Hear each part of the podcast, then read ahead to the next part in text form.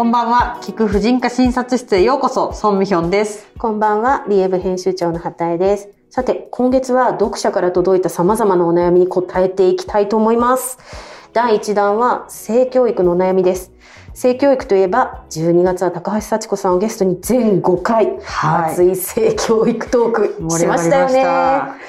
今回、そんなわけで、あの、聞いてくださってた読者からも寄せられていて、お悩み、かなり具体的で気になる内容になっていますので、よろしくお願いいたします。おどんな感じの？はい。じゃあ、まずは、アンさん35歳から届いたお悩みです。読みますね。6歳の息子、当時は5歳から、海で見た水着のお姉さんのおっぱいが忘れられないと告白がありました。俺って変なのかなって泣きながら告白され、最初は少し驚きましたが、全く変ってないし大丈夫と伝えました。でも、女風呂はもう入れないかなと言ったら納得したようでした。数ヶ月悩んでいたようでかわいそうになり、こちらも涙が出そうに。きっと少し早熟な息子でいろんなことが気になるのも早いのかなと、これからどう伝えていくべきか悩んでいます。へえ、なんて微笑ましいなんか。感動してませんか？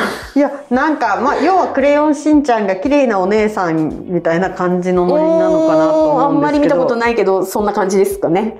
そう、うんクレヨンしんちゃんはすぐにうん綺麗なお姉さんに寄っていて、うほほーとか言うんですけど、まあ漫画だからあれだけど、俺って変なのかなとか、うん悩んだりする様子は全くなく、なんか別にそう、そういうなんていうか、ね、綺麗なお姉さんとかおっぱいとか好きで何が悪いみたいな感じなんですけど、そうですでもねこ。の特定のお姉さんのがおっぱいが忘れられないっていうのはなんかあるんですかね？れられないんですかね。なんか手当たり次第好きとかママのおっぱいが好きとかって別に5歳ぐらいの男の子ってまだママのおっぱい触りますよね？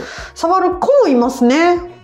なんなら私、あの、ママ友の子供がうん預かったら私のおっぱい触ってきたことあって。5歳で。うんうんうん。そうか、うちの子も触んないけど触る子いるんだとか思ったんですけど、うんうん。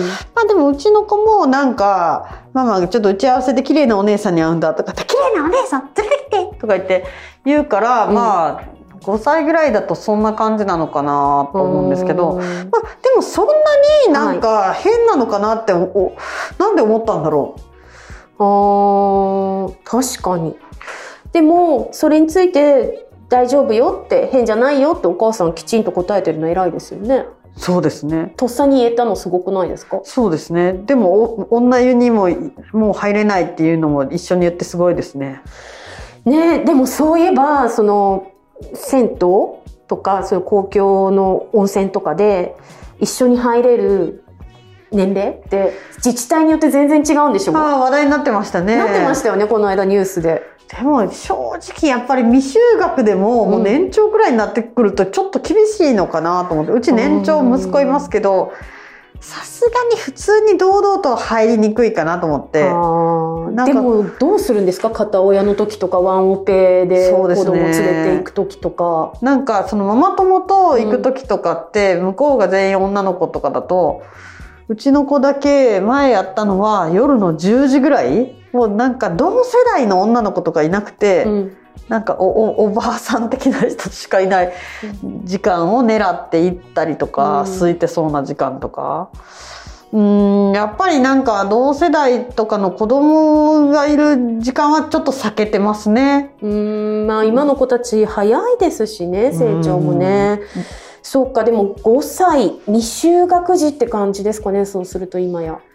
どうなんでしょう？これはもう人によって意見あると思うんで本当私の個人的な意見にはなるんですけど、うんうん。私女の子は何歳0歳何ヶ月であっても男湯にはちょっとやっぱり入れてほしくないなって思ってます。なんとそこまで。えー、うん。なんかやっぱり嫌かな男湯に。そっかそっか。なんかでもほらイクメンパパ的な人たちって多分もしかしたら自分が入れてあげるよみたいなこともそれがイクメンの証みたいな家族風呂こともか貸し切り風呂でお願いします。そういうことか。あなたが入れたいのは分かりますけどみたいな私の考えですけど。ね、うんうんうんうん。公共のところでどんな目があるかもわからない。そうですね、やっぱりもちろんそらうん。性被害っていうのが同性間で起こることもあるし、女性が加害者になることもあるけどやっぱり実数としては男性から女性の性被害が一番多いんだからそのなんかどれも対象に考えるっていうのは私はバランスが悪いと思っていて。あなんか思っても見ない方向に話が行きましたけれども、ね。いやでもちょっとそれについてはまたお伺いしたい気がしてきました。そうですね。皆さんの意見もはい、で聞いてみたいです。もアンさんに対してはじゃあどんなお答えにいたしましょうそうですね、うんなん。かまあ早熟でもなんか全然いいと思うし、うん。そうですね。やっぱりまあこれからどう伝えていくべきってもう伝えられてると思うんですけどプライベートゾーンのこととか、はい。まあ、例えばそのおっぱいを見見るのはもちろんね水着だし別になんか普通だと思うんですけどまあこうなんか触ったりとかなんかめくったりとかそういうのはこう同意がないとやったらダメだよとか。そっかプライベートゾーンをさ教えることで、まあ、自分のもそうだけど相手のもダメなんだよって伝えられるってことか。そうですね。あそれ素敵ですね。そうですね。でそういうなんかうんうんおっぱいが魅力的とかそういうのは自然なことだから全然変じゃないよ全然何歳うででも変じゃないです。ということを言ってあげたらいいんじゃないでしょうか了解です。ありがとうございます。じゃあ次の方。はいじゃあ次はオレンジさん40歳の方からです長女が今小学校4年生です。まあうちと一緒じゃないですか。数ヶ月前に学校で赤ちゃんができる仕組みを学んできたようで、男の人は射精して女の人の膣の中に入って赤ちゃんができるんやろ？どうやって入っていくの？と突然し質問されました。えー主人もいたのですが、二人ともそんな具体的な性の質問が来ると思いもしていなかったので、どう答えたらいいのか分からず、これなんかセリフが大阪弁やから私もつられて大阪弁に。今から考えれば、性教育を話し合ういい機会だったのに、私たちの準備不足でタイミングを逃してしまいました。その後親の方から話を改まって切り出すというのがなかなかできず、今のところ何も話せていない状態です。楽しく話し合いたいなと思っているのですが、どのように切り出して、どのように話していいのか、アドバイスがあれば教えていただきたいです。また、えー、父親も娘に対してどのようなアドバイスをすればいいのか、じゃないわ、どのような話をすればいいか、アドバイスがありましたらよろしくお願いします。そうですよね。これね、突然来ると、おおーって思うんですけど、なんかこれ小4にしたらなんか膣で射精するとか結構具体的ですよね。そうですね。学校で習ってきたんですね。もう私それで小学校4年の子供に言われたらとっさにごまかしてきましまう気持ちすごいわかります。そうですね。まあなんか、うん。その改めてあの時なんか知りたがってたからこういう本買ってきたよみたいな感じでなんか幸子先生の本とか私の本とかを、うん。こうなんかで改めてなんかこんなん書いてあるよとかめくりながら話したりしてもいいのかなという気はしますね。そうですうね、ん。うん、うん。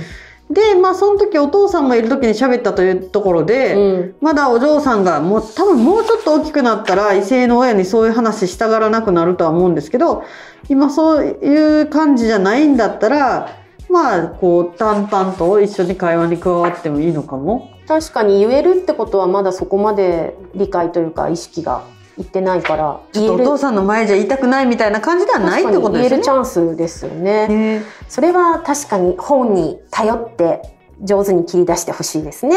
そうですね。うんうん。で、なんか、まあ、こういう時に、その、膣とかセックスの話ばっかりするのが、ちょっと恥ずかしかったら、うん人工授精とか体外受精みたいにそういうのじゃない方法で、なんか生まれることもあるよとか、うんうんそういうちょっとテクニカルな話とかをして、なんか、こう、正面から性的な話をするのを避けるという方法もあると思います。いいテクニック。そっかそっか。そそうういうふうに言うことで、よりちょっとこう医学的な情報というか客観的な情報になる感じがしますそうで、ね。話がこう、セックスの方に向くのを避けるみたいうんうんうんな。確かにまあ、。避けなくてもいいんですけど そうお父さんだとね余計か、うんあの話しにくいかもしれないので、うんうんまあちなみにね、10歳ぐらいのまでに話してほしいことみたいのは先月もね、私たち話しておりますので、はいぜひ聞いていただきたいですね。ははい。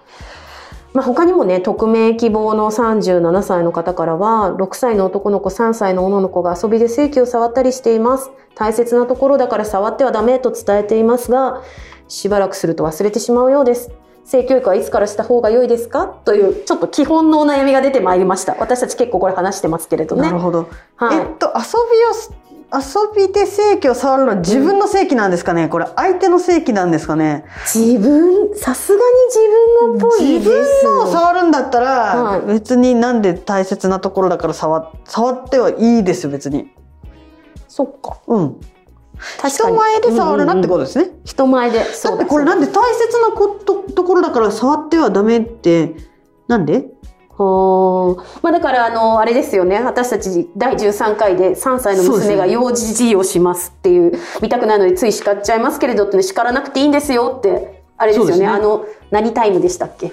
作ってらっしゃるんじゃなかったでしたっけ？その子供が思いっきり。あ、ああ、なんだっけ？えっと、おまた体操。おまた体操してきていいよってそうそうそうそう。言っていいよっていうなんでこれ話でしたよお母さんは触らないでほしいんですよね。だから大事なところだから触ってはダメっていう一見ちょっと論理がちょっと、ちょっとこじつけな理由でダメってな言ってるけれども別に大切なところだけだとも自分が触るのはいいって教えてあげた方がいいと思うんですよ。他の人に触らせたり触られたりしてはダメと。いうふうに教える必要はある触られたらこれはおかしいぞと思ってもらう必要はあるけど自分で触るのはいいと。だけどあなたの大事なところだから人前で触ったらダメとか。そうですよね。うんあとはあれか、ちょっと手は綺麗な時にね、清そうですね潔にしてっていうのはありますかね。まあもちろん怖いけど、ばないんか。服の上から触るんだったらいいけど、うん素手でこう生で触るんだったら洗った方がいいかなとかだけど なんかそこで手を洗ってから触りなさいとか言うよりもまずはちょっと人前で触らない。人前では触らあな。ないたの大事なプライベートゾーンだから、うんうん。こう他人にそこをすごい意識させるようなことがあはない方がいいので、まあ人前では触らない方がいいよと。うん。なんか触ってはダメってじゃあ洗ってもあかんのかいみたいになるので。うーん。そうですね。そこは間違えないでほしいですね。ちょっとね。そうですね。うんうん。人のは触っちゃいけない。自分のは触ってもいい。そのあたり、はいちょっともう一度ね、あの、皆さん、過去の放送も聞いていただいて、今、私の中では第13回の3歳の娘が幼児授業しますっていう回と、第24回の性教育始め時は3歳って早すぎませんかというのを、ぜひ聞き直していただけたらと思います。ぜひ聞いてください。はい